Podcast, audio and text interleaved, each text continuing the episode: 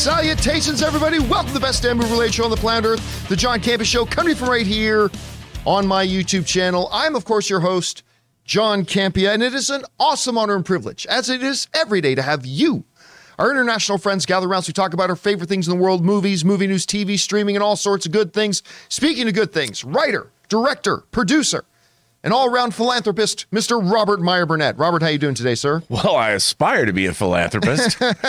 other than to myself, I, I don't know what other worthy causes I can serve. but one day, John, it's Comic Con Eve. It is Comic Con Eve, and it's and it's weird because I'm not going.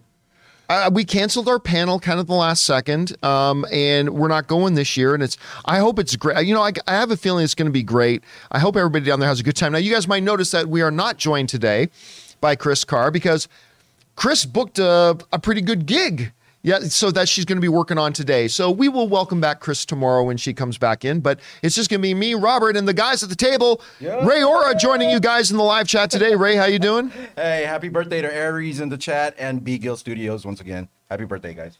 And of course, running the show today, producer Jonathan Voico. Jonathan, how you doing? I'm doing pretty good. Just waiting on those Netflix earnings. Oh yeah, the Netflix Yeah, earnings wow. call. Which I mean, today, I I don't think it's an exaggeration to say today could be an apocalypse.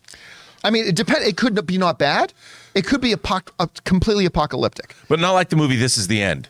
No, no, not in a fun way. Okay. Not in a fun Seth Rogen kind of kind of way. We'll talk about that a little bit later, guys.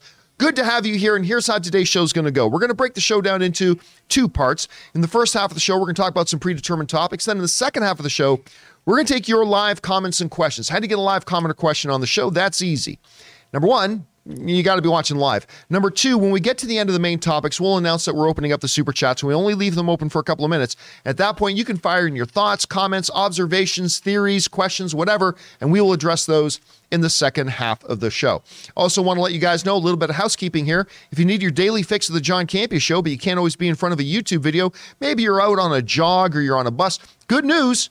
There's an audio only version of the show that we simply call the John Campea Show podcast. Just go into your favorite podcasting app of choice, search for it, and subscribe to it today. Also, there's a mailbag podcast feed as well. We keep that separate as well. So if you guys want to listen to mailbag, go ahead and subscribe to that today as well. Okay, guys. With that all down, let's move into a couple of off the tops here, shall we? Mm. And our first off the top is this. You know, Rob, i- i- there's been a lot of talk going around the world of comic book movies and things like that. Things like things Marty Scorsese would say, like it's not real cinema, and, and probably poor choice of words. We're all big fans of Marty Scorsese, but not the not the best choice of words, maybe. Perhaps not. Um, uh, Francis Ford Coppola, things like that. Even some actors. Ethan Hawke, even at one point, said, "Yeah, the, the comic book stuff, I don't really know." And then, of course, Ethan Hawke, handsome Hawke, ends up playing the antagonist in Moon Knight, and he says he has had a terrific experience doing it. But he said something rather interesting about it, and he said this. He said, "You know, um, they're very, very actor friendly. Marvel is super actor friendly. They just might not be director friendly, which you and I have talked about uh, many Yes. times before. Actually, this is the, the the direct quote that he said about that. Um, that group of people at Marvel is extremely actor friendly. They just might not be director friendly. And that could be what Scorsese and Coppola are talking about.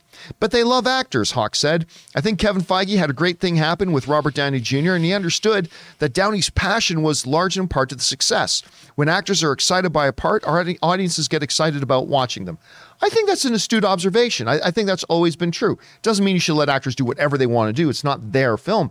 But I think it's true of anybody. When somebody's excited about the work they're doing, the best comes out. Now, he goes on to talk a lot about um, his co-star in the film, Oscar Isaac, and just saying, "Listen, what Oscar did in this show was bonkers." He, he just he just gushes about how good of a performance Oscar Isaac had, and it's true, he did. And he also kind of defends a little bit about what Scorsese was saying because he goes on to talk about how, listen, uh, this is what it says. It needs to be said. This is Ethan Hawke saying this. It needs to be somebody in the community saying, hey, everybody, this is not Fanny and Alexander. Hawke said, noting that he doesn't mind directors such as Martin Scorsese and Francis Ford Coppola being critical of Marvel movies. If you keep reviewing these movies that are basically made for 14 year olds like they're Fanny and Alexander or Winter Light, then who the hell's going to make Winter's Light? And and to a degree, now again, while I still disagree with what Martin Scorsese said and how he was saying it, I get where Ethan Hawke is coming from because sometimes in our excitement and our love of like comic book fare, whether it's, you know, I think The Batman is the number two best movie of the year. Uh, I, I love my comic book movies, all that kind of stuff. We can sometimes confuse that with the fact that, hey guys, I mean, this isn't, you, you know, th- this isn't The Godfather. What? I, know, right? This this isn't, you know, uh, Goodfellas. This isn't, you know, Lawrence of Arabia. Like the, the, this isn't. It, it's a different, and they're great, and they're enjoyable, and we love them, and we have great fun with them. And I wish Marty Scorsese had kind of said it like that instead at the time. It's like, hey guys, eh, like these can be great fun and yay, they're making all kinds of money, but let's not pretend that these movies are on the same level as the truly great auteur, great all time movies. They're different things. You've done a really good job, actually, Rob, in the past of kind of highlighting the differences between those. And, and I think that's been really good. So, but the thing that stood out to me the most, though, is again something that we've said a lot around here is that for all the people who complain about studios shouldn't interfere with the director's work, I say, do you like Marvel movies? Yeah. There is no studio that interferes with what a director wants to do more than Marvel. Like none. And I think that's kind of what what we saw Ethan Hawke getting at here. Anyway, you saw this article from Ethan Hawke and heard some of his statements. What stands out to you? Well, you know, I I'm a staunch MCU fan, John. I mean, I would I would I've said and I'll say it right now. I think Infinity War and Endgame are two of the finest examples of fantasy filmmaking of all time. Wildly entertaining. They passed the Godfather test, which is whenever I turn the Godfather on, I have to watch it. Whenever I turn Infinity War Endgame on, I have to watch them. For uh, talk about plot holes in Endgame and the quantum realm and Professor Hulk and the things you might I don't care. I love those movies. I, I I could watch them till the cows come home. But here's the thing. We know that the MCU is produced more like a television show. Where the people on a television show, the the god on television shows are the the creators and the showrunners, the executive producers. Directors come in and they're not auteurs. They come in, they sometimes direct an episode or two. If they're good, they'll be asked back, but they have to adhere to what the show is. Like unless you have like Rian Johnson coming in and doing the Fly episode of Breaking Bad, he probably they probably pitched it to him and said, "Do what you want, make it crazy." But the showrunners are in charge of the show, not the directors. Right. The directors have to give the showrunners what they want and what they need to continue on their ongoing storyline. That's what the MCU is. And I think Kevin Feige knows this. It was done that way by design. So when they bring on a James Gunn, they don't want to tell James Gunn what to do. They want James Gunn to bring the James Gunn of it all to what they're doing.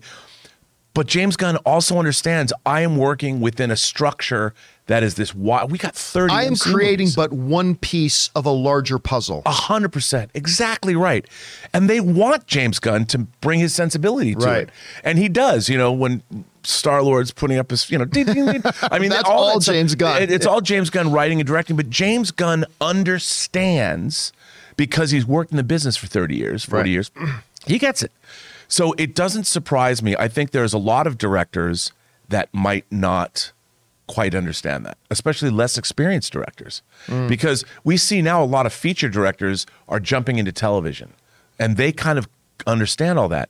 And I think Ethan Hawke's probably exactly right because he's used to doing feature films where you have auteurs. Even look at Black uh, Black Phone. You God, know, he's so good in uh, Black Scott, Phone. Scott Derrickson and, and Robert Cargill, I mean, they work together. They're like a team. When when when when Scott Derrickson makes Black Phone, it's his movie. You know, you can tell he's worked he worked for Marvel. Then he goes back and he does a movie like Black Phone. Those are different kinds of directors. And I think that people need to understand that. And I think that's a that is a valid way to make movies. Anyway, guys, question is for you. Handsome Hawke is saying that Marvel is awesome towards actors. Uh, maybe not as director friendly. I don't know. What do you take away from a statement on that? Whatever that is, jump down to the comment section below and let us know your thoughts. All right, guys. With that down, let's do one more off the top here today, shall we? And I'm going to be honest with you. This was an off the top that I wasn't even sure we would or should even talk about, but it's so big that it at least needs to be addressed. And that is, of course, the Rolling Stone article about Zack Snyder, the whole release the Snyder cut movement, and and all that kind of stuff that that came out yesterday. Now, let me preface all this by saying that we are not endorsing or validating or confirming anything that is in this article. This article is written by a respected journalist out of a respected trade in Rolling Stone magazine, all that kind of stuff. But we are neither saying any of it is what is purported in this thing is true or is not true. But it is a very interesting and I would say dark uh, portrayal of a movement that is being lost in the headline of the thing. So, uh, Jonathan, let's bring up the, the the article here, the headline here. So basically, there's this article, and the problem with this this article to me is that the headline is not the headline. No. Like the headline of this article is exclusive. Fake accounts fuel the Snyder Cut online army. And that is such a small, almost, I dare I say, irrelevant point or one of the, the points in this article.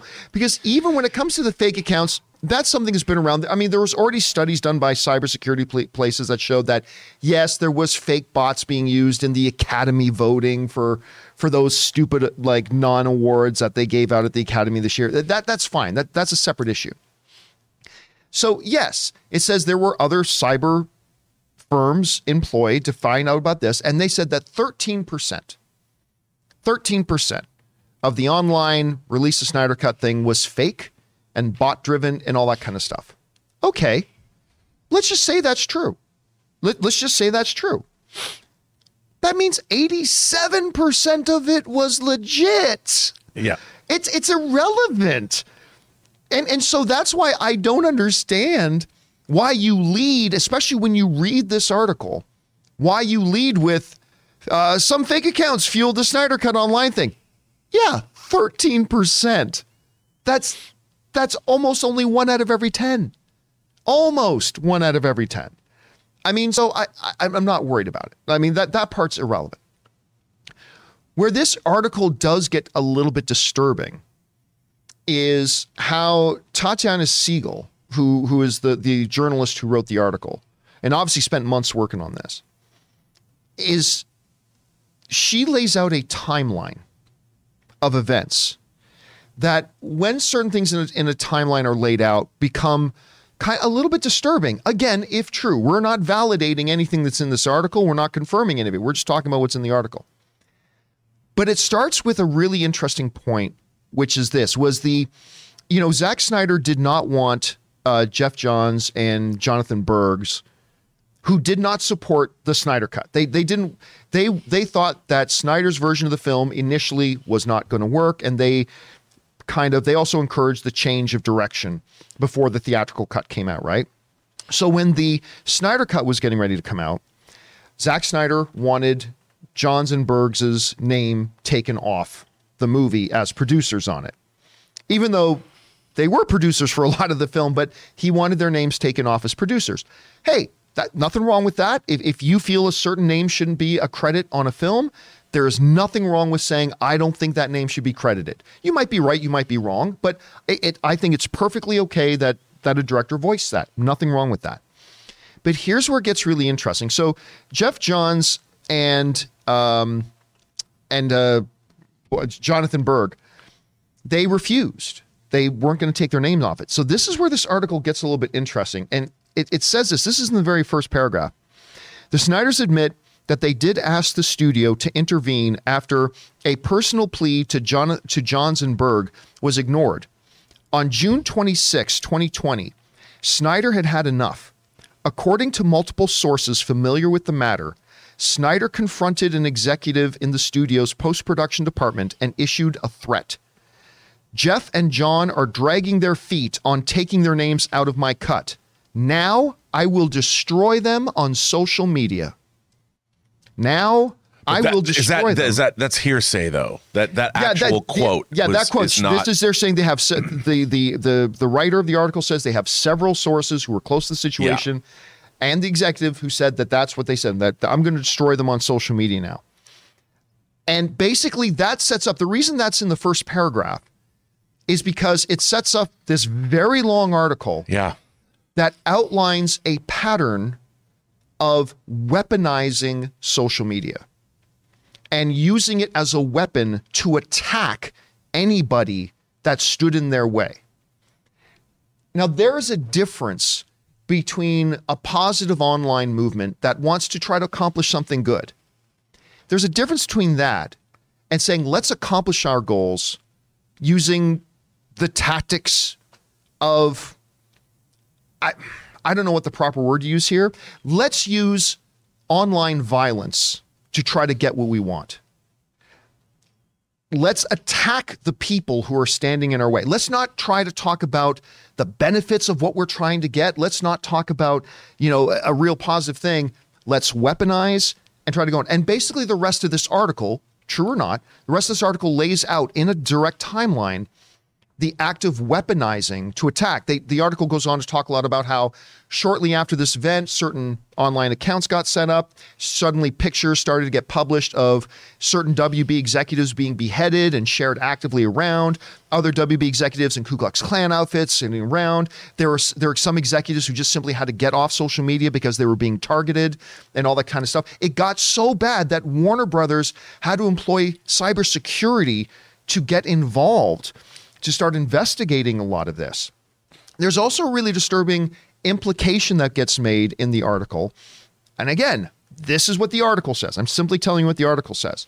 But they lay out a timeline that shortly after Zack Snyder became unhappy with Geoff Johns and John Berg, it was very shortly after that that Ray Fisher began his attacks on Geoff Johns and John Berg as well. A little bit later, when the Snyder Cut was was greenlit to actually be made and completed and put on HBO Max, Walter Hamada was now in his position of authority, and Walter Hamada was trying to block them from using Martian Manhunter. Because at the time, the article claims, Warner Brothers and Hamada had other plans for Martian Manhunter, and they did not want Martian Manhunter used in the Snyder Cut. This upset Zack Snyder, according to the article. And just days after that, Ray Fisher began his public attacks on Walter Hamada, making accusations. And again, just repeating what's in the article here, making accusations that Warner Brothers hired an outside law firm, an outside organization headed by a former federal judge to come in and do a third party independent investigation of the claims, and that third party independent investigation came back and says we found no wrongdoing by Walter Hamada. He wasn't even in a position of power during the time that the original Justice League was being made, blah, blah, blah, blah. But they set up this timeline that Snyder gets upset with Johns and Berg, Ray Fisher starts attacking them online. Zack Snyder gets upset with Walter Hamada, Ray Fisher starts making accusations, starts attacking Walter Hamada online. Uh, and then shortly after that, Ray Fisher gets cast in a big role in Rebel, Rebel Moon. And again, total coincidence? Maybe. Absolutely, maybe. Uh, but again, they are painting a picture in this article going bit by bit by bit. With the whole term of them weaponizing, or the allegations of them weaponizing fandom, the writer of the article even highlights an, an incident where she had written an article about something going on there. And Zack Snyder, she alleges, contacted her and said, You know, you should take out a couple of these sentences it was almost like a mobster pushing somebody for protection money. Yeah, it'd be a real shame if your nice window got broken. Because she claims that Zack Snyder said to her, Hey, you know, you should probably take these sentences out because, you know, my online followers can be pretty rough. My online fans can be pretty rough. She refused to take out the sentences. She says, like clockwork, immediately as soon as she posted that, she started getting attacked. And it's it's funny too, because once this article got put out, I jumped online and I noticed that instead of anybody addressing the content of the article, people just started attacking the writer of the article. Instead of actually addressing things in the article, they just attacked the article. I've said before. By the way, by the way, proving much of the author pretty much of proving her point. Yeah, right. Pretty much proving her proving point. her point. You know, I've I've often said before that it is a sign that your position is weak when somebody says something that you are incapable of addressing and being incapable of addressing what was said, you have to attack the person who said it. And I just saw basically that unleashed last night. Now, there's a lot more in this article. Oh, yeah. There there is a lot more in this article about peop- about threats and people having to get offline and all this kind of stuff about the weaponizing of online social media. And it's it's a dark it's a it's a it paints a dark picture. And here's the thing I don't think this is something that's, you and I were talking about this before the show started today. I don't think that's something that's limited to comic book movies or the Snyderverse or No. I think this is something that is very much part of almost every fandom, whether it's Star Wars fandom, whether it's video game fandom, music fandom, collectible fandom, sneaker fandom, music fandom, you name it. Wh- Whatever there's a fandom for, I, I think this is something that is potentially a problem. Um, and again, I- I just when I read the article, I thought, man, I, I hope a lot of this isn't legit. But the very fact that a lot of people, instead of reading the article, just jump to she's being paid to write this or she's just lying. It's like, well, you know, she's not a nobody fucking loser YouTuber like me who's just going, I'm just going to say whatever. I mean, she's a legit journalist at a legit trade who put months of research into this. Now, that doesn't mean all the things that she was told was true. I'm not purporting that they are. But I'm saying it's it's it's a type of article that I think anybody who is remotely thoughtful needs to read and take a look at how we all behave online and social media and recognize you know, whether you are a detractor of Zack Snyder, whether you are a supporter of Zack Snyder, whatever, that's irrelevant. I think there's a lot of stuff in this article that speaks is a real warning sign. It, it's it's the beacons of Gondor that are being lit here, saying there's a real problem with the way that we use and utilize and act in social media, and I think this just highlights it all. Anyway, I just wanted to give a full kind of outline of the Yeah, story yeah. here, Rob. But you you were the one who kind of brought this article to my attention. What stood out to you in it? Well, first of all, I want to say I think you're absolutely right about the fact that forget that this is about this incident. This is about a much wider thing that's happening in our society. This just happens to be an incredibly well researched piece that really details the danger of social media and how it can be weaponized, which I think is really important. So I wish people would take your feelings out of the Snyder situation, but when you read this, think about it as a much wider reaching commentary on our society. I think that's that that needs to be said. However, I thought this was fascinating because I I look at it from the creative standpoint, like that what Zack Snyder did. So Zack Snyder made Batman v Superman. Right. And I really like the ultimate cut of Batman v Superman. I did not like the theatrical version. And from what we understand, Warner Brothers thought this movie was great. Then they had second thoughts. They didn't back their filmmaker. They have to cut the movie down. Same thing happened to David Ayer's Suicide Squad. They brought in a trailer company to recut the movie. So I think that where this all really started was with a studio that was not collaborating like say the MCU does, but but the the DC movies have more of an auteurist vision. But the studio was not collaborating; they were not working in tandem with their filmmaker. They didn't do it with Zack Snyder on Batman v Superman and Justice League as well. So we saw a lot of dysfunction at that level, and that's where I thought all of this started. And then, of course, if I was Zack Snyder, I'd be pissed, man. I made Watchmen, I made 300 for you people, I made Batman v Superman that still made 800 and something million dollars. So he was somebody who had done good work with the studio. The studio basically became adversarial with him, I think needlessly so. And that's where all of this started to spin out of control. Let's hire Joss Whedon. I can't even imagine what it was like to be Zack Snyder and to have Joss Whedon be brought in and have this project you've been working on for years taken away from you. That was horrible. And that was where it began. So I think the fault of all of this, it does have a trigger. It has a, and I blame that studio brass for the beginnings of this. However, that said, what we saw, I mean, we as fans, John, I don't care what goes on with studio politics, nor should I care about, I don't care. All I want to do is see the damn movie. And I wanted to see Zack Snyder's Justice League. That's what I wanted. I think all these fans, that's what really, that's how it started. But when you're sitting at home and you don't understand how the business of entertainment works, we think we do, but we don't really. So you have all these people that are trying to support. In a way, I think in their minds, it's like fandom was trying to do good. Like we want, we want to see Zack Snyder's movie. and it should be noted, I think, even in light of this article, I think the the vast majority of people who were involved in the release the Snyder Cut movement probably exactly that was their motivation. Yeah, and I want to see like you and I were attacked. I'm like, bro, No one's going to make this movie. This movie is never going to happen because Justice League came out because it's never happened anyway. But when HBO Max came along, you and I both said, "No, who's going to pay for this? How if they're going to make a Snyder cut?" And we said it's going to be expensive. It's not done. The cut's not done. No, yeah, we said that for years. This article talks To which about everybody told us we were wrong We that were- it was done, but it was clearly not. and they get into the actual money here. The first money was going to be $60 million. Then it was 13 million more because Zack Snyder, by the way, I love this part. He's out there shooting more footage in his goddamn backyard. I'm like, good for you, bro. That's like something I would do. Don't ask for permission. Beg for forgiveness. Shoot the stuff you want. I love that. Ben Affleck, come back here. You know, uh, Jared Leto, come here. Play Doomsday. Doomsday Joker. That now I've got a six scale figure that.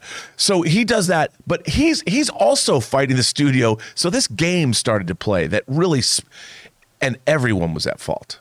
It seems to me that everyone is is culpable in certain ways about this, and I think it was an, an unfortunate experience all the way around.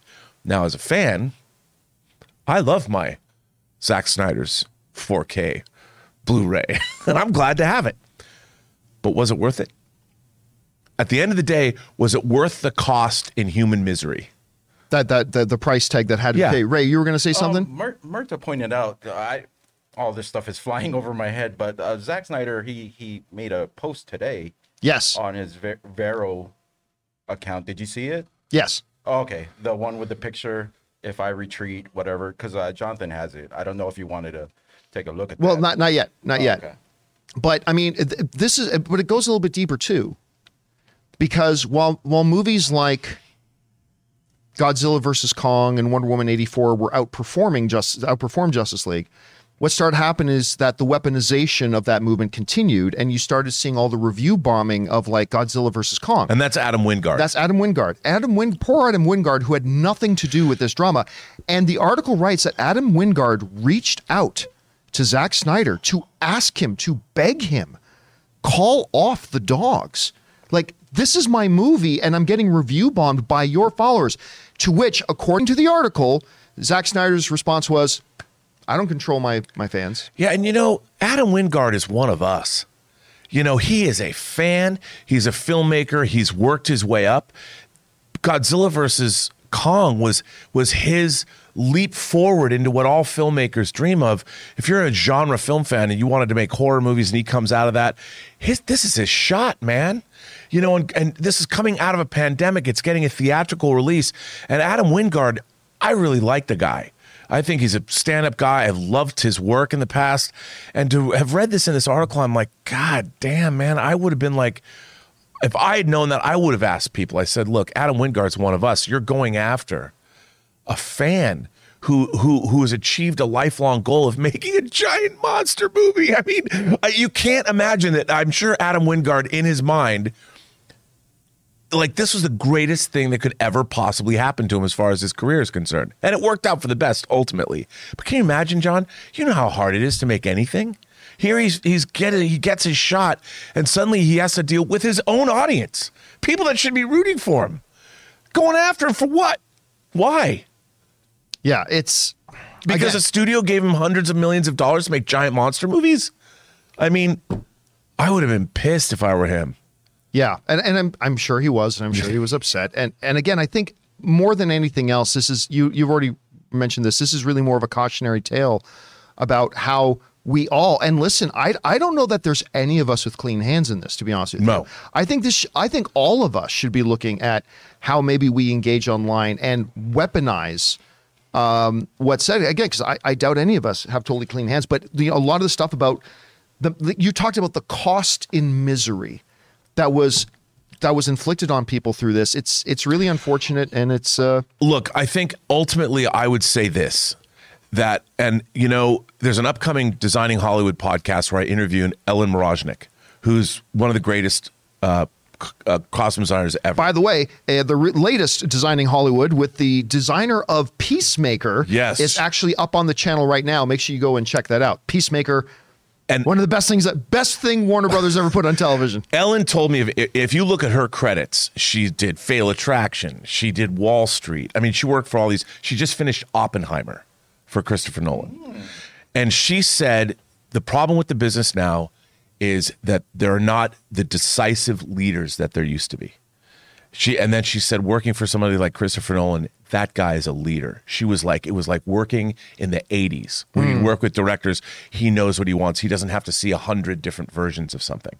And she's and a lot of these costume designers who've worked for a long time have told me the same thing that the people who work in the business now, they don't believe in themselves enough. They don't know and and she's like this has become a problem and i think that studios and their filmmakers used to work more in tandem you know they used to because the studio heads there was like one person now with corporate you know it's tough. They they there's too much there's too many cooks in the room and that's what we need. And i think that this started with a failure at the top at warner brothers that created a cascade effect Anyway, guys, we're already half hour into the show, and we're Wow. not even out of the off the top, so we need to move on here. But but the question is for you: Have you guys had a chance to see this article and and give it a read? What about it stands out to you? Do you see it as a cautionary tale about the weaponization of social media and stuff like that? However you see it, jump down to the comment section below and let us know your thoughts. All right, guys. With that down, we're going to move into our main topics here today. But before we do, we want to take a second and thank one of the sponsors of today's show. You know, if you're a content creator, if you aspire to be a content creator, you got to work with these guys, the good folks over at Storyblocks. We want to take a moment and thank the sponsor of today's video, Storyblocks. Guys, I have been an enthusiastic fan and user of Storyblocks for years. I go to them whenever I'm in need of content creation assets like royalty free music, video clips, or templates for my creative projects, ranging anywhere from little editorial videos to my very own full feature documentary. Storyblocks helps you bring your stories, videos, and projects to life without sacrifices due to time, budget, or access to resources. They have over 1 million different story assets ranging from stock videos, audio and music, an in browser video editor, and they feature pre designed templates, animations, and outros. Storyblocks uses an affordable subscription model, and their unlimited access plans offers, well, unlimited video and audio downloads rather than a costly pay per clip model. With Storyblocks, you'll be able to create more content and, more importantly, better content, all while using a subscription plan that fits your budget, utilizing unlimited downloads of demand driven and diverse content. So if you're interested in upping your content creation game, head over to www.storyblocks.com slash Campea and get started today. That's www.storyblocks.com slash Campea. And a big thank you to our friends at Storyblocks for sponsoring this episode of the John Campea Show. All right, guys. With that down, let's get into our main topics here today, shall we? And how do we select our main topics here in the John Campea Show? Well, that's simple. You guys select them. See, whenever you guys come across a big topic, issue, or story that you guys feel we need to cover as a main topic here on the show, just go anytime 24-7 over to www.thejohncampeashow.com slash contact. Once you guys get there, you're going to see a form. Fill it out with your topic or question. It's absolutely free. Hit submit, and then maybe, just maybe, you might see your submission featured as a main topic here on the John Campea Show. With that down, Rob, what is our first main topic today? John, our first main co- our first main topic comes from Bob Chapek. Wow, Bobby, watching the show. Thank you, Bob. Uh, John, it seems that you aren't the only person who hates the Munsters trailer because Universal must as well. Director Rob Zombie revealed on Instagram that the film will be dumped on Netflix in September. As we know, Universal has their own streaming service, Peacock, and they didn't even dump it on there. John, why would they sell this to Netflix when it could make one month's billion dollars? and how sad are you that you can't watch the cinematic Munster piece in theaters? Well, well, thank you, uh, Mr. Chapek, for for writing that. Hey, listen. First thing I want to say, right at the top, is this: I haven't seen the Munsters. I mean, and, and as and look, as garbage as the trailer is, I've seen a lot of garbage trailers that I ended up loving. Look, I thought the the first trailers for Harley Quinn was garbage, absolute dog crap. It's one of my favorite things on TV now. Like we all have a big long list, and yes, I think the Munsters trailer is total refuse. It's awful, but I haven't seen the sh- the movie.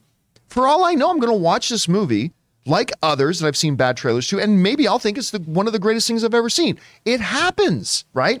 So I cannot criticize the Munsters movie. Can't criticize. it. I haven't seen it. I can just say it looks terrible because it does look awful but I've seen lots of things that I thought looked awful that I ended up loving. So let's just say that right up front. But I ain't gonna surprise. I, I ain't gonna lie. I mean, it was shocking to me when I saw the news yesterday that this was getting dumped on Netflix. I, I, I just couldn't believe it. Like they had talked about a theatrical release, and then you figure, barring that, they'd put it on Peacock. But apparently they didn't even want it there. Now listen, not everything made by a studio will necessarily go to that studio streaming service. We've seen other examples of that, right? So it's not like this is the only time something like this has happened. But it's it's on the rarer side mm. Of things to see. Anyway, this comes to us from the folks over at Screen Rant who wrote the following. It was suggested that Universal was scouting a September theatrical release window for the movie. On Monday, Zombie took to Instagram to announce that The Munsters will be available to stream on Netflix. It's not clear if there were always plans uh, to commission the movie for a streaming release, or if it were the harsh reactions to the Munsters trailer that caused the change of plans. Perhaps fans were expecting something different from the movie than what was shown in the trailer, but not much can be done now, save for sprucing up some of the visual quality. The response to the Munsters isn't a good sign for its future, but hopefully the streaming ab- uh, availability will earn the movie the audience it deserves. Who says it deserves it? But anyway, we'll get the audience it deserves. Look, I there is a, a thought going around, Rob, that this is just like they wrote in the article there that this is being dumped on Netflix is a direct response to the reactions to the trailer, which have been deservingly bad. Mm-hmm. But you and I both know that this industry moves slow Yes, it does. especially in corporate towers. Things move slow. And I have a hard time believing that within like how what a week ago, less than a week ago, the Munsters trailer came out. I have a I'm not saying it's impossible. I'm just saying I'm having a hard time believing that the decision was we're going to put this thing in theaters. And then within days are like oh my god drop this thing on netflix. So i have a feeling it was a longer process than that because remember the folks these executives they're not we like to pretend like they're they're all morons. Really they're not. They saw this trailer long before we did. They knew exactly what they had they knew exactly how we would react to it so I have a feeling this is probably longer in the works than not. So I, I don't personally subscribe to the idea that it's just being dumped on Netflix because the audience reacted badly to the trailer. Although it's possible. I personally still can't get over they didn't at least put it on Peacock.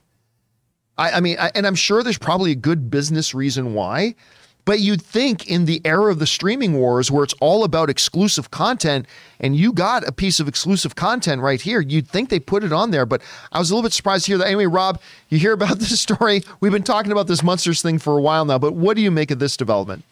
John, well, first of all, you know, the synopsis of this movie has the Munsters. They, it talks about them traveling to Hollywood.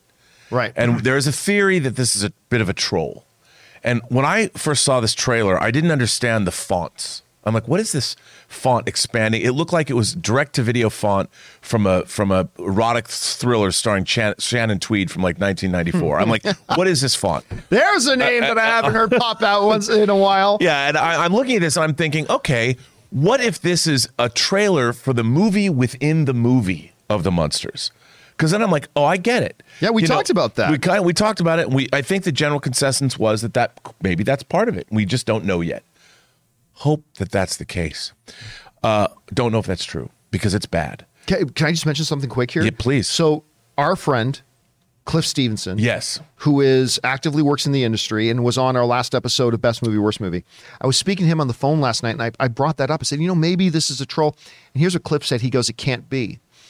Uh, and I said, why? He goes, it's one thing to do a troll like that, but you have to follow that up within 24 hours.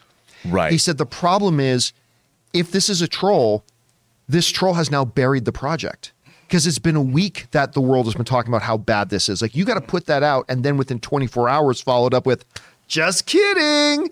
And so oh. like that's made me a little bit dubious. It, it's, it's actually working reverse for me, and I was just telling the chat that I'm gonna watch this. It's just my curiosity. You and I'll Amy both. And if it's a bad movie, then you know what? It's a bad movie. But I'm I'm kind of getting excited for this movie for some reason. if, if we go even further, Ray, is there any uh, uh, you know synergy between the fact they announced it's going to Netflix and the Netflix earnings are going to come out today? Oh, well, that's yeah, that's going to change Ouch. everything. The Yeah. Munsters is going to save Netflix. No, I, I look. I, I I have never, to be honest, I've never been a. f- I I love Rob Zombie's music. Like we talk. Oh yeah, absolutely. His film, uh, uh, you know, I guess I get House of a Thousand Corpses and The Devil's Rejects, a throwback to like 70s exploitation movies and all that. I get that. Not a fan of what he did with Halloween and a lot of his other films. Not, not, not, not, not my taste. Let's put it that way. This, though, however, this looks like a misfire of of major proportions to me. And I, I'm curious as to how he could do this. That's what I don't understand. He obviously grew up loving it. And I, John, I want to like this project. You will. I want to. Oh, You will. Oh, you will. When we watch Well, it here. yeah, we. Live. I, I mean, Live if there's, reaction. If there's ever something that we should watch and do a, a watch along, It's this. It's this. I mean, my God, I just don't know what to make of it. All I know is that really, like Netflix. If Netflix, if you ever needed Netflix to to verify that perhaps they'll acquire just about anything, you know, what is it? Netflix, you're greenlit. Yeah, that, that, You that know? a great South Park episode. I mean, this is it right here.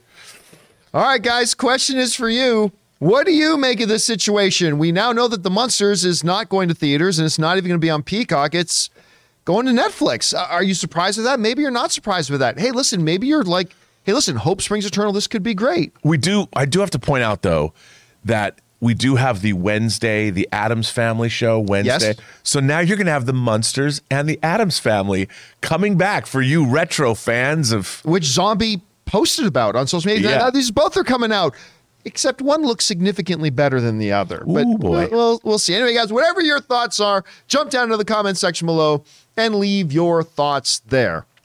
All right, guys. With that down, let's move on to main topic number two. Rob, what is our second main topic today? John, our second main topic comes to us from Diego. That's topical too. As I am typing this, the streaming giants are eagerly awaiting the results of Netflix's quarterly earnings. While this normally isn't something we would cover, according to reports, if Netflix dramatically underperforms, it could change the shape of the streaming wars as we know it. I was hoping you could speak on Netflix's quarterly results and what it means for the future of the company. All right, thanks a lot for sending that in, Diego. Okay. This is this is very today is a very big day. Netflix is doing their quarterly earnings call, and it'll happen at end of business today. So what time do we say that was? Like 4:30 Eastern Standard Time, so like probably 1:30? between four and four fifteen. After the markets close. Yeah, so after the markets close, which is probably a good thing. now, we know what happened last time. Netflix, for the first time in their history, had to report a loss of subscribers, a net loss. I mean, they're always gaining and losing subscribers, of course, but overall, a net loss. And that immediately had a profound impact on their stock price, which made Netflix, in a blink of an eye, lose billions of dollars. Today, they're expecting to announce, and I think, what was it? I think it was like 30,000 subscribers they lost. That's a drop in the bucket to the overall number of subscribers they have. Today, the expectation is that they're going to announce a loss, an additional loss of one to two million subscribers.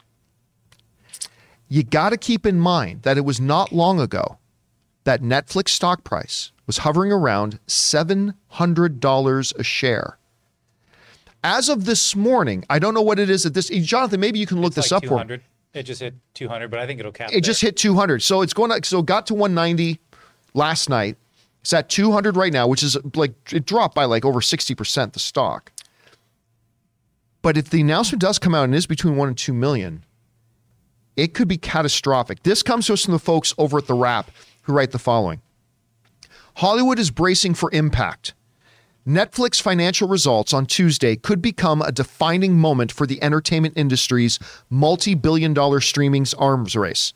The streaming giant reported its first quarterly subscriber loss in more than a decade in April and warned that there are about 2 million more global customers to go. The reaction was swift. with Netflix stock catering 70% this year to wipe out billions of dollars in market value and unleashing a wave of fear that studios might need to reconsider prioritizing streaming over legacy businesses like television and theaters. This could be the kind of end of days biblical prof- prophecy, eschatological moments uh, if you're Bob Chapek, Bob Bakish, or David Zaslav, one analyst who covers the major studios, told The Wrap. There is not one meeting or lunch happening in Hollywood over the next few days that isn't a wall of worry. Listen, when I said off the top of this that today could be, could be, possibly apocalyptic, I wasn't exaggerating because we saw what just happened when they announced just 30,000 loss of subscribers. 70% decline in stock price, billions of dollars of value wiped out. And it all comes from a place that you and I have been proposing for years. Streaming cannot be the be all and end all. It is just a model that does not work as your primary content device.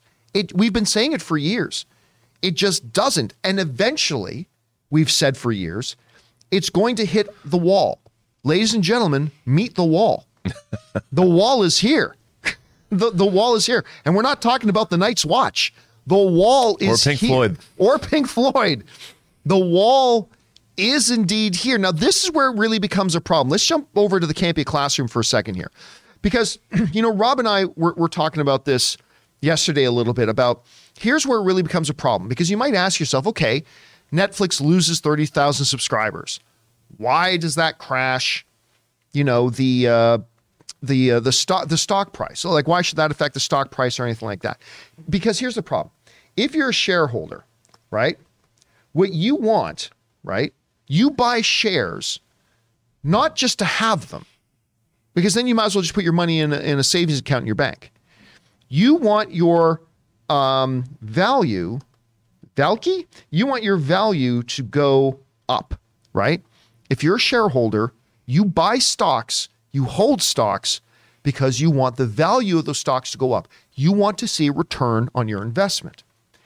With streaming, uh, let's see, with streaming, uh, stock equals subs, subscribers, and a growing business is what equals stock value going up. Maintaining is good, but nobody buys stocks and nobody buys shares in Netflix at, say, $190 to go, boy, I hope in two years my stock is still worth $190. That's not why anybody does it. In business, the um, stop, I'm going to say the stop of growth, that's terrible English.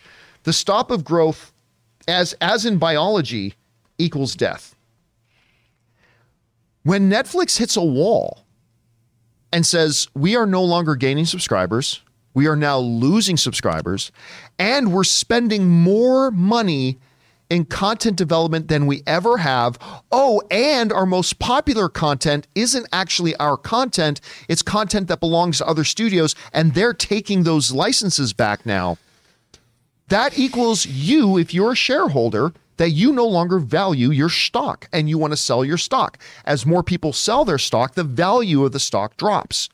Hence, we saw what happened when they announced that 30,000 people, a net 30,000 people left Netflix. What happens if they announce that 1 million people leave Netflix or 2 million or, God forbid, more? Because Netflix warned three months ago that the next earnings call could have up to 2 million lost subscribers. If they come out, so, so the market's already a little bit prepared for that, but if they come out and say it's like 2.5 million lost subscribers, I fear it's going to be apocalyptic for them. I think we could see stock.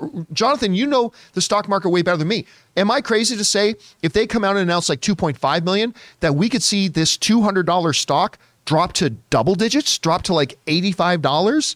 Yeah. Uh, so I think that some loss is already priced in. And I mean, the gain that you're seeing right now is like a 5% gain on the stock. Excuse me. Um, I think that's just some optimism leading into after hours. if they underperform more than what's been priced in, it's going to be exaggerated. So the sell off in after hours and then tomorrow would be pretty great. You guys don't know that Jonathan Boyko is our resident uh, stock expert. Yes. He, he, he teaches me all. Like, okay, so it looks bleak and it looks bad. But I'm here to tell you, as we go back over to the Campy classroom, that there is hope. Jonathan, let's let's bring that back up again. I'm here to tell you that if you're Netflix, there is hope. There is. That's the good news. There are two things that you have to be hopeful of if you're Netflix, right? A new tier. They are introducing a new cheaper level tier. A t- I think they're saying it's a $10 a month tier. Is it IR? Yeah, this IR. sorry. Yeah. A new tier. It's not TI. I, am sorry. I'm trying to type and talk at the same time. Yeah, there you go. they're introducing a new tier, a cheaper level tier that will attract or induce back, entice people who have left to come back with a cheaper level tier that will be ad supported. Another thing is ads are coming. If you are on one of the cheaper level tiers and you're a stockholder, they just announced the other day their partnership with Microsoft for putting ads on Netflix, right? This means, hey, the company I'm a shareholder of has a new revenue stream, new financial growth, possibly. so, I mean, that's the hope, right? New financial growth. Yay! So that's coming. That should give you hope. Three, um, what's the words? Uh, you know, uh, coming down hard on sharing. So basically, password sharing. They've we've talked about this over the past couple of months that Netflix is about to roll out new security measures to really crack down on on password e- illegal password sharing, which means you're going to see some people go, well, then I'm never going to use Netflix. But you are also going to see some people, damn it, now I don't have my free Netflix. All right, I'll subscribe to one of those things. That could equal a net gain in new subscribers. So it looks bad.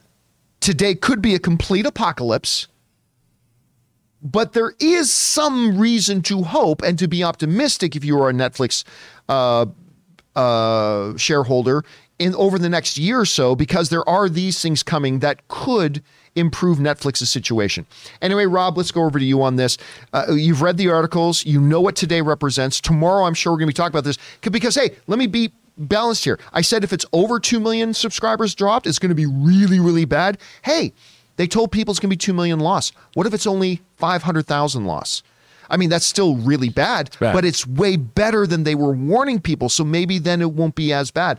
Anyway, you see all this. What's your takeaway? Well, first of all, I like Netflix. Oh, I like love I, I like. Netflix a lot, and I think one of the great things about Netflix is their international programming, which I don't think they get enough credit for. Squid Game was a result of that.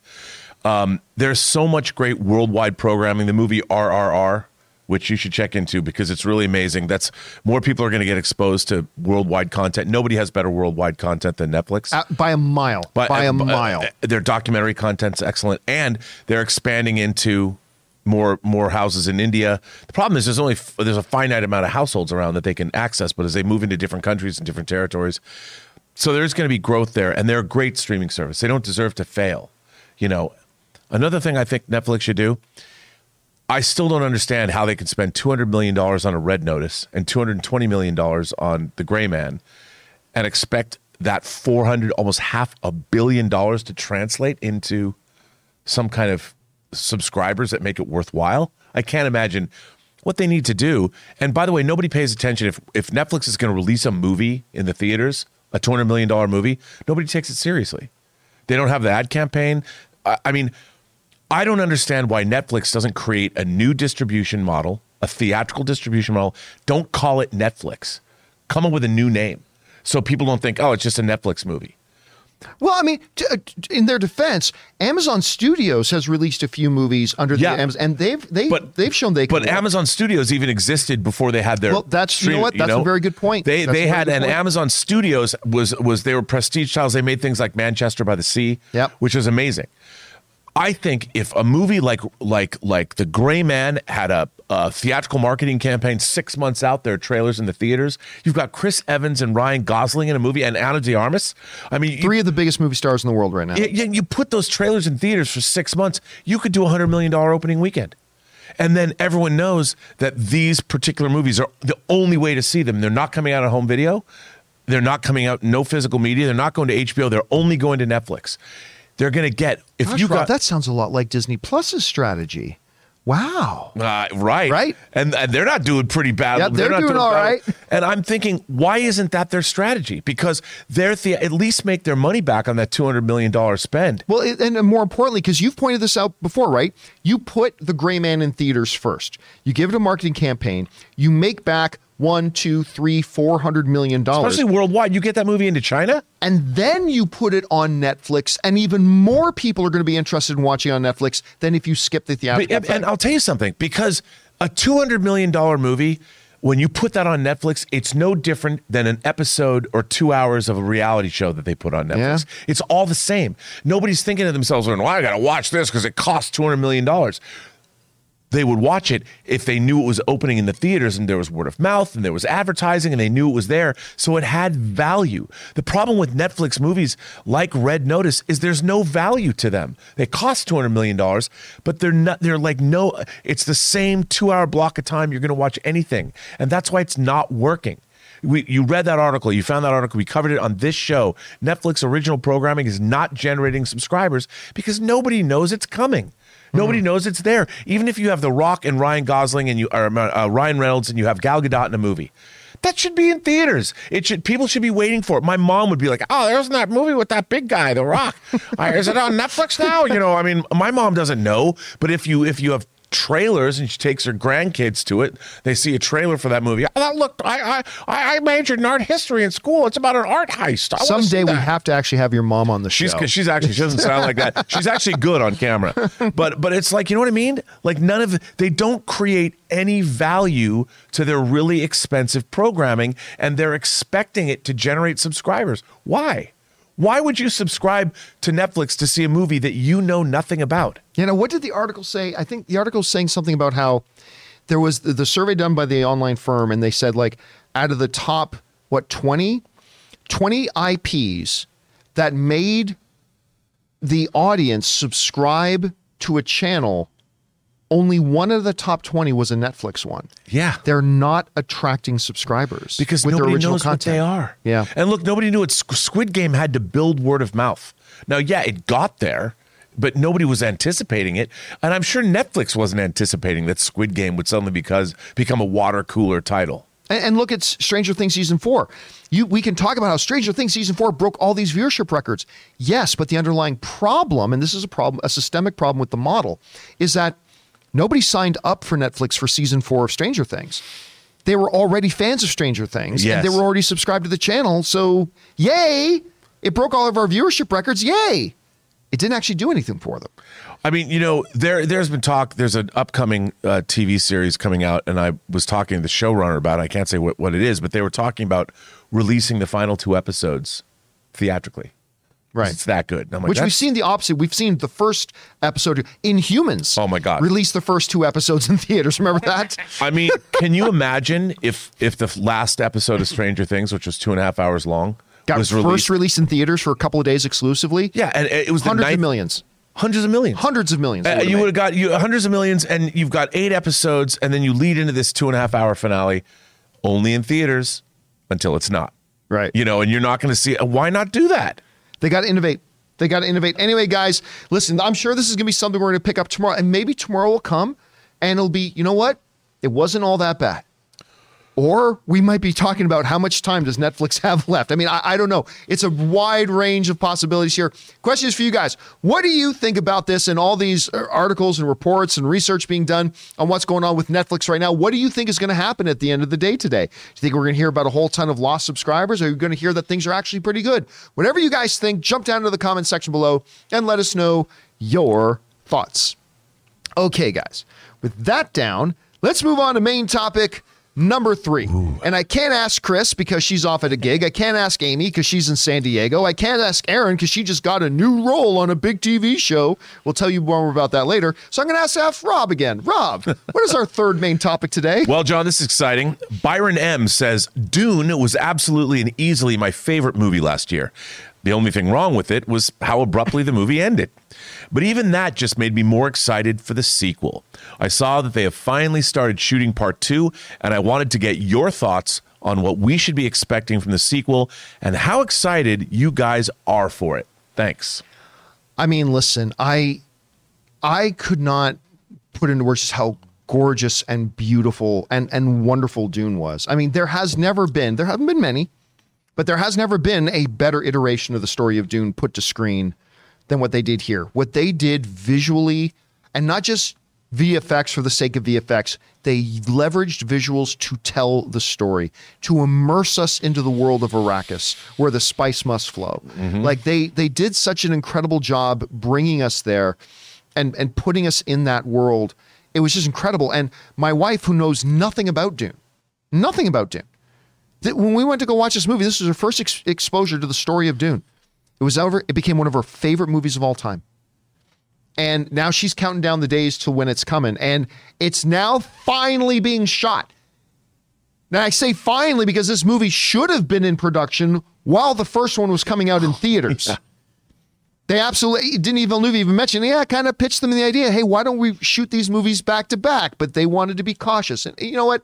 I'm never going to fault anybody for being cautious. So th- that's fine. But we should be getting this movie coming out this month. But instead, it's shooting right now. And we now know, listen, we know a lot about this thing. Actually, they just released a brand new synopsis for part two. And this is what the synopsis is. This comes to us from the folks over at Variety who wrote the following about the synopsis. The official Dune Part 2 synopsis from Warner Brothers and Legendary reads like this. This follow up film will explore the mythic journey of Paul Atreides as he unites with Chani and the Fremen while on a warpath of revenge against the conspirators who destroyed his family. Facing a choice between the love of his life and the fate of the known universe, which is something that comes up at the end of part two, uh, he endeavors to prevent a terrible future that only he can foresee because he has the gift of sight, as we learned in the first one, right? Now, on top of all that, we've gotten a long laundry list of all the new things. My Number God. one, Elvis has entered the building. Austin Butler uh, has has come in. He's playing the Harkonnen. We got Florence Pugh, who's playing the Princess of the Universe. Two of the hottest performers in the business right now. Austin Butler, Princess Irulan. Florence Pugh, Léa Seydoux has joined this film. She's playing Lady Margaret. Margaret. She's, I mean, so that's incredible. We've got Christopher Walken as the the Emperor. the Padishah Emperor Shaddam IV of House Corrino. Yeah, but that's not how Christopher Walken's going to say it. Yeah, No. I, I cannot do a Christopher Walken. Paul Atreides. Like I, I can't I can't possibly do it. And then of course returning Javier Bardem and uh, like like this cast is not just big names. That's that's the thing about this cast. It's not just big names. It's super talent. You're talking about an Academy Award winner in Javier Bardem. You're talking about a multiple Academy Award nominee in Timothée Chalamet. You're talking about Léa Seydoux, and you're talking about Austin Butler, who's going to get nominated for an Academy Award this year. You're talking about Florence Pugh, who by the time her career is done, she's going to have, I think, a couple of statues on her. I mean, it just goes on and on. So we're seeing this incredible list of talent being added to an already incredible list of talent. The the synopsis sounds great. Anyway, Rob, you take a look at this. The movie's now in production. It's the tangibilization of this thing. You read the synopsis that they're putting out for it. You seeing all this new cast that's being added. What's your thoughts on it? Well, first of all, John, you know I, I I call myself the viceroy of verisimilitude. Well, I didn't call myself that. Other people have called me that. I just adopted the name. Dune had peak verisimilitude. I don't think in the history of science fiction filmmaking, anything verisimilitude is the quality of being real, where you believe what you're watching.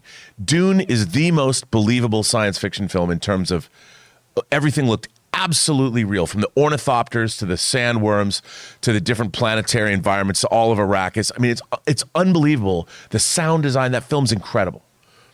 I expect nothing less of part two. The thing about part two is, unlike say the David Lynch film or or even the TV miniseries, they kept the first part of the movie fairly simple. Yeah. They didn't introduce a lot of the other factions involved. They didn't inter- introduce Not the- even a lot of the mythology. not yes, and they, they kept it simple, which I thought was smart.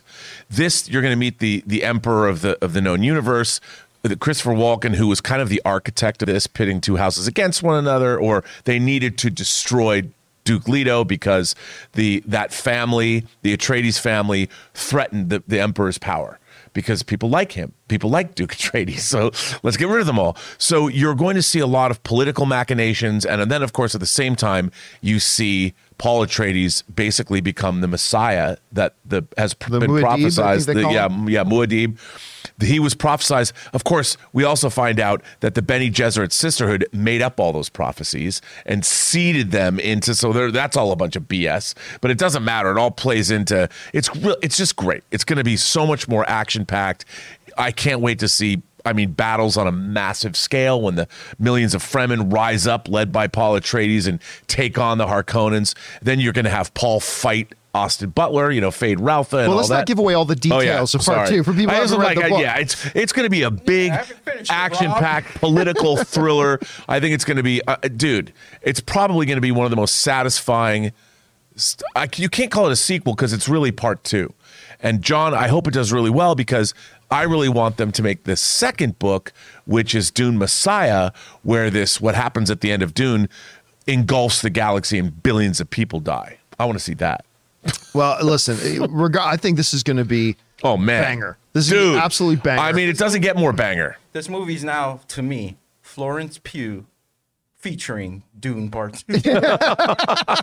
Florence well, Pugh, the movie. If they give her the the ornate dresses, I mean, I can't imagine what she's going to look like. She's going to, and same with Léa Seydoux. well, look They're- at the costume design of part my one. My God, I mean, I can't wait to see the the Empress of the, you know, Princess Irulan. She's not the Empress; she's the Princess. But whatever she's dressed in, I just want to see a long. What is it? What is it called? A train? Train? Train? A long? tr- I I, I love her.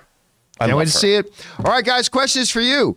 What do you think about this? Dune Part 2 is now officially shooting. They're in front of cameras right now. People are acting. Film is being shot. What are you looking forward to the most? Whatever your thoughts are, jump down to the comment section below and leave those thoughts there. Okay, guys. With that down, let's move on to main topic number four here, shall we? Rob, what is our fourth main topic today? Well, John, our fourth main topic comes to us from Chris Tyler. Hey, John and crew. So the Nope social embargo reviews have just come out and they are spectacular, saying it's Jordan Peele's best movie yet and frightening, frightening, incredible. Frightening, I like that. Frighteningly, they probably meant. Yeah, I know. It's I like that. Are you guys excited for this film? Where are your guys' expectations with it? Thanks. You know what? It came, yesterday on the live show, when we got into the live questions, somebody wrote into live questions and said, Hey, you know, what do you think about the fact that they haven't lifted the review embargo? And I mentioned it's concerning because the official review embargo doesn't lift till 24 hours before the movie comes out. And that is normally not always a bad sign, but it is normally a bad sign. What we didn't know was that they were lifting the social media review embargo so that the critics could put out their initial Yes. thoughts yesterday Yeah. right? Which is which was four days away from the movie coming out. That's an accept. I mean, it's it's a little short, but it's still an acceptable period of time when it came out. And I was relieved to see the reactions of this film because they're out of this world. They're Literally? I mean, I get it. I didn't even mean to pun. Out of this world. Here's some of the here's some of the reactions we're getting. Uh, Frank Pilato is writing, "Nope." Is out of this world. A monster mash with great performances, especially Kaluuya, and a 50 sci fi invasion motif, a spectacle about the horrors of spectacles. Jordan Peele has been compared to Hitchcock, but Nope shows that he's a next gen Carpenter. Uh, enjoy the show and don't look up. Uh, a friend of mine, Mike Ryan, writes, I really love Nope. Beyond the symbolism, there's a good amount of that. I think it really works as a fun alien movie in the spirit of Tremors. A movie, as I found out, Jordan Peele loves. It feels like a summer alien movie throwback, great fun. Uh, Kevin uh, Pol- Polowy writes, uh, the most important thing you need to know about Nope is it's crazy different from Get Out and Us. This is Jordan Peele spreading his wings and making big budget Spielberg esque sci fi, but with the subtext you'd expect. Enter, enter with an open mind and you will be rewarded. Heather Wixson writes So the Nope movie is absolutely phenomenal in so many ways. Perfect blends together of sci fi spectacle with a story that is uh, also something of a Hollywood reckoning, and it blew my expectations away. Gorgeously shot. Uh, the sound mix is thunderous. The cast all shines. I love, love, loved it. Shannon McGrew writes Nope is otherworldly, yet indescribable. From instances of sheer terror to heartfelt moments between the characters, Nope is an experience that won't be easy to shake off as you find yourself picking up your jaw from the floor. Jordan Peele has done it again, and that, of course. And listen, guys, it goes on. It, it just it just goes on. I did not come across a negative reaction. A lot of these times when the, the initial reactions come out, we'll read a lot of the positive ones, but then there will also be other ones that temper it. I didn't read a single negative one. Now, that doesn't mean there's not a single negative one out there. I'm just saying I, I didn't read a single negative one. Now, I have been hopeful, but a little nervous going into Nope because, like everybody else, I loved Get Out. Everybody loved. It. Of course, I, I loved it. It was great. It was great.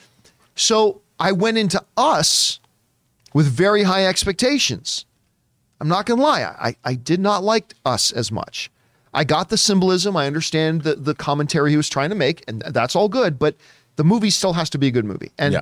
to me, it wasn't horrible, wasn't terrible. It just, I, Us did not work for me nearly as well as Get Out did. So really looking forward to Nope, which which I think is one of the great titles for a movie in history. To be honest with you, the more I think about it, but I, I I've been a little bit nervous about what we were going to hear coming out of it, and again, I wasn't.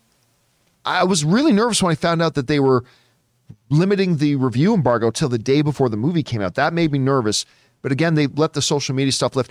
Listen, I am number one relieved to hear these um, reactions to the film, and it has resparked my excitement to get out there and see it. Anyway, Rob, you hear all these reactions. You've read a bunch of them yourself. What do you think about it? John, this just made me. This is the this. They made this movie just for me. uh, just uh, reading these social media things, I'm like, this is exactly what I wanted from it. I wanted Jordan Peele's unique social commentary combined with an alien invasion or whatever happens. Somebody says it's Carpenter esque. I'm a huge John Carpenter fan. There's nothing that people are saying that, and I, you know what? I could tell. I love the tone of the trailers, especially with some of the music they use in the trailers, and especially that last trailer, the imagery and all of that it, it- to me, it's exactly what I had hoped it would be.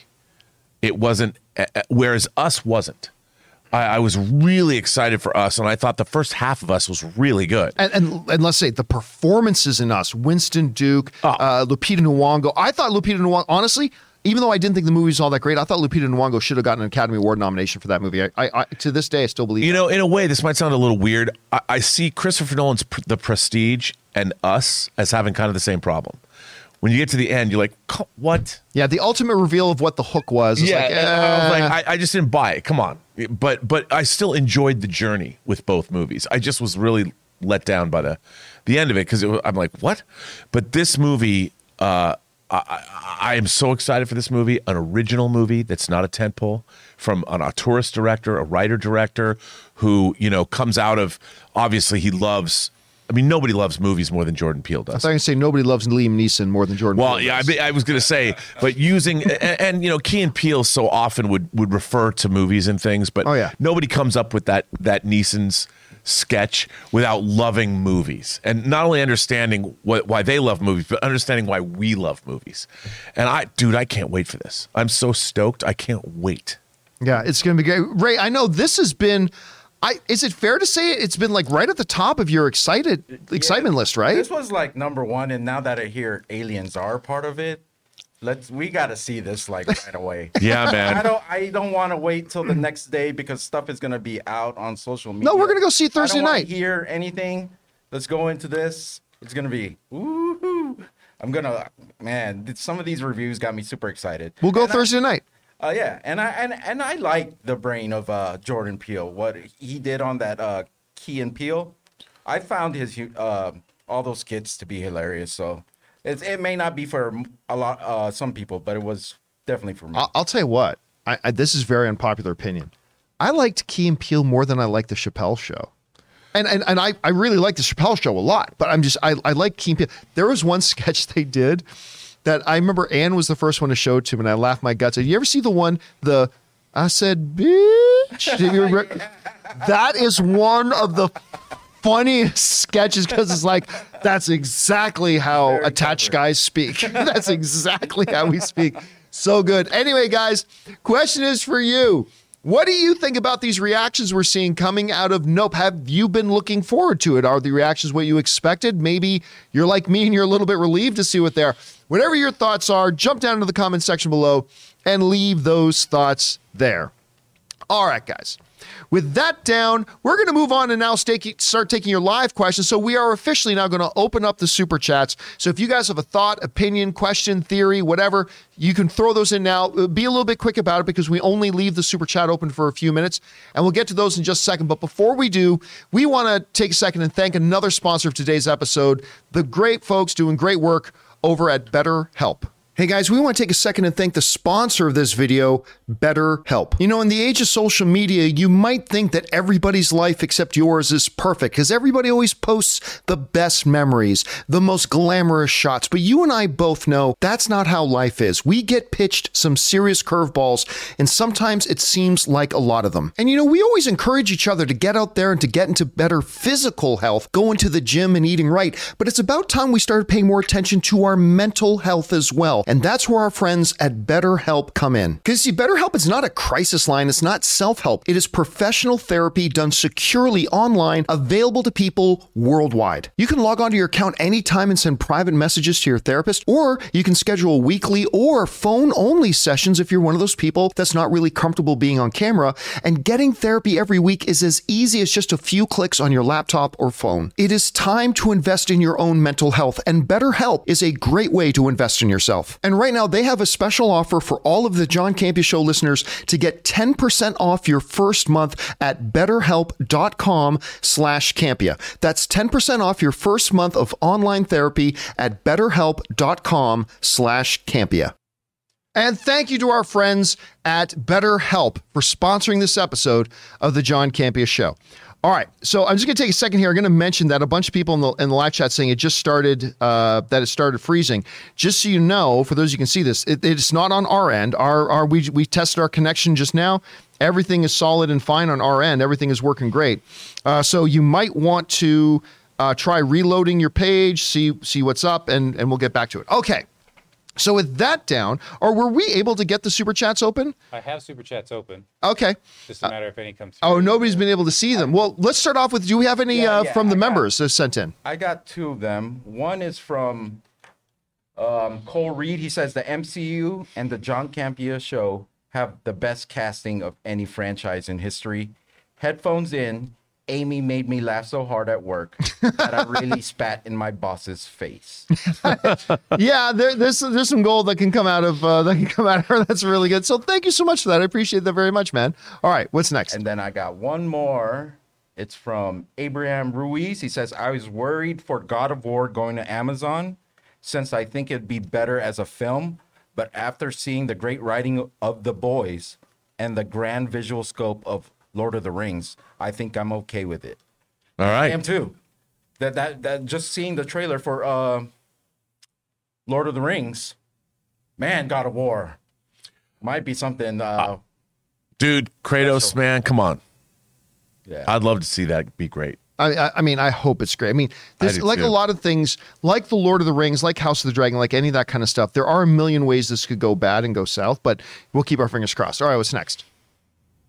Oh, that's it. That's it? it on my end. Okay, well, listen, guys. It looks like a bunch of people are still having problems uh, with their connections. It looks like it's a YouTube issue. Uh, like our up upstream is They are? working perfectly fine. We do have supers coming in though now.